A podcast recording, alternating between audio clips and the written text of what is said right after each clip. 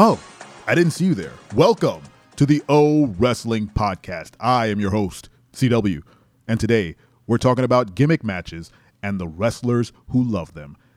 I love a good gimmick match. Who doesn't? And I love a good pro wrestler. Who doesn't?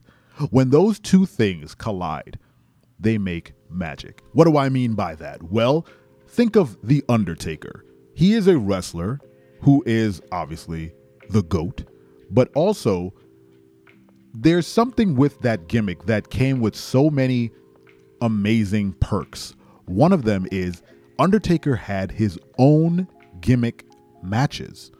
Undertaker, the character itself, spawned some crazy uh, gimmick matches. One in particular being the Inferno match, uh, him versus Kane. That is very much a Kane and Undertaker match. I'm I believe he had a couple more with other people, but that is an Undertaker match. There was never an Inferno match without Kane or Undertaker in it. And casket matches. The Undertaker had literally innovated a casket match. Now, was it super interesting? No, you just had to roll some dude into a casket and then close the casket for it to be done. But yeah, he had his own types of matches. There was a buried alive match, I believe. I think that was what it was called, where he had to literally bury someone in a grave up by the uh, by the Titantron. Man, the Undertaker had a lot of gimmick matches, but I think we need more wrestlers, more professional athletes in profession in the professional wrestling space who have specific matches that they are really, really good at. So good, in fact, that if you put them in that match, you know that they're going to win, kind of thing. Where they they're specializing basically. Uh, certain people go into uh, different fields of work and they specialize in something very specific. Doctors, right? If a doctor had a gimmick match, it would be something like a hospital match or something, right? Uh, or a lumberjack would be a lumberjack match. no, that's not what, what would happen. But you see where I'm going with this. More wrestlers, more professional wrestlers need to specialize in matches, whether that be uh, the New Day with maybe like a trios type thing. Uh, if Biggie ever comes back, um, um, I have my prayer hands coming. Hope hope that man's neck gets better. And uh, I don't know if I want him to compete, but if he if he wants to compete, I hope he's able to. Uh, honestly, I'd rather him just be healthy and, and chill. The man is a national treasure. Uh, so yeah, whether I'm I'm all about uh, going off topic. Whether it's like the New Day doing a trios match of some sort, uh, like the Undertaker and his casket match, uh, Dolph Ziggler in a I don't know what would Dolph Ziggler's gimmick match be? What would he specialize in? Something like uh, selling. It would be like uh, how how well can you sell the stunner? Um, or how well can you sell someone's move? That's what his gimmick match would be. But uh, there, there, there's definitely been wrestlers who've had sort of gimmick esque matches. Uh, Chris Masters, for one, had the Master Lock Challenge, which wasn't technically a match, but it was like a almost a test of strength type deal. It was a segment in a show where he would, uh, if you again, if you don't, if you've never heard of Chris Masters, he was uh, just like an Adonis type wrestler where he would pose, he would do pose downs and then he would choke people out with a full Nelson. So his Master Lock challenge, if you've never seen it, he would put a chair in the middle of the ring and he would call down someone and he would say, "Come sit in this chair. I will put you in the Master Lock and you have to break out of the Master Lock before you get uh, before you pass out." And he would. It was an open. chair. it was basically like the United States title open challenge. He just sat there with a mic and then someone would come down and they'd sit in the chair and he'd put the master lock on them and then just ring them around like a rag doll. And it was basically a way to get him over as having a very strong submission move. And if anyone else, if anyone actually broke the master lock, they would end up in a match or something like that. I don't think many people broke it. I can't remember.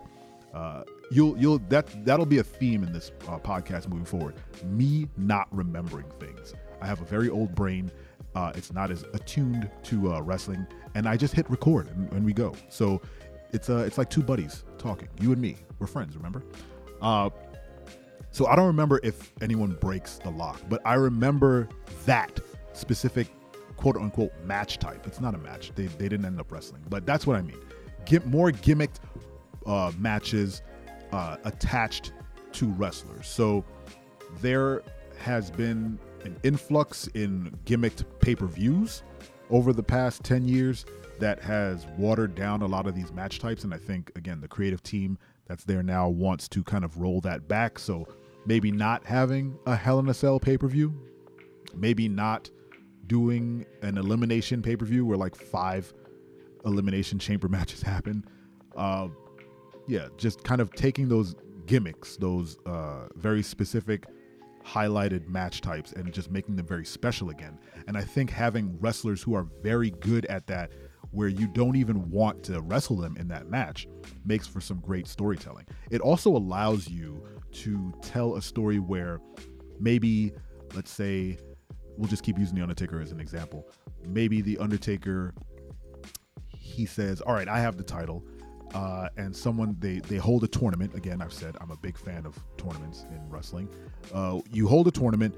Uh, whoever wins, they face the Undertaker for the title at whatever pay per view, um, Judgment Day, let's say.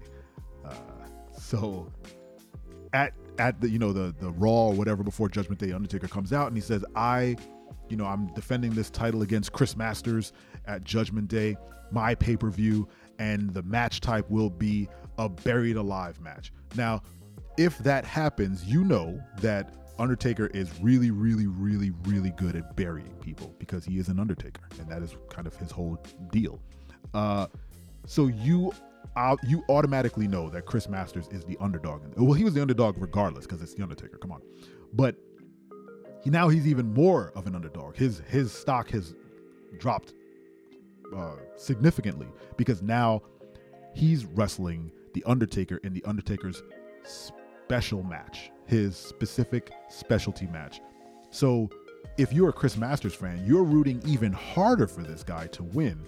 And every false, uh, every false count, or every time Chris Masters is about to throw Undertaker into the pit to, to bury him, is a pop, right? And also those false um, those kickouts at like two or three, they need to reduce those two to up the, the how special they are. But having those gimmick matches with attached to wrestlers, you can build some really interesting stories around them. Doesn't even have to be for a title, right? It could just be long form storytelling with that person. If KO had a specific uh, gimmick match that he was really good at, or Sami Zayn or whatever, you can take this bloodline storyline where they're going after KO and work that match into it, right? So maybe Sami, uh, quote unquote betrays keeps betraying KO in, in their friendship because we know they're still friends. Uh, not in uh, any like the real world, but in the story of Bloodline versus KO, we know that Sami Zayn is still his friend. He's playing up to the Bloodline, but he will always be KO's friend. That's kind of the whole problem uh, Roman has with Sami Zayn. That's written, right? So if KO was like, all right, fine. You really want this friendship to be over. We're going to wrestle a match, you and me, in my preferred match. And then you you're like, well, KO's going to wreck him in his match. He's he's that's KO's gimmick match. It's a you know, a strap handle barroom fight. I don't know. What is KO's gimmick? He's, he's a fighter. He's a brawler. I don't know. But you it would up the ante, it would up the drama, and you would root for the underdog a little bit more, or you'd root for the the, the wrestler with the gimmick match because you want to see them wreck. What are your favorite gimmick matches, and what who what wrestler would you attach them to? Let me know in the comments. Make sure to like and subscribe on any podcast platform. Make sure you head over to our YouTube page and hit the bell so you know when the next episode is live. This has been the O Wrestling Podcast. I appreciate you I appreciate your time. Uh, I hope you're enjoying the show because I'm enjoying making it. Thanks again. I'm your friend. I'm your friend, but if I ever see you in the ring, I can beat you. Don't you know? Yeah, yeah, yeah.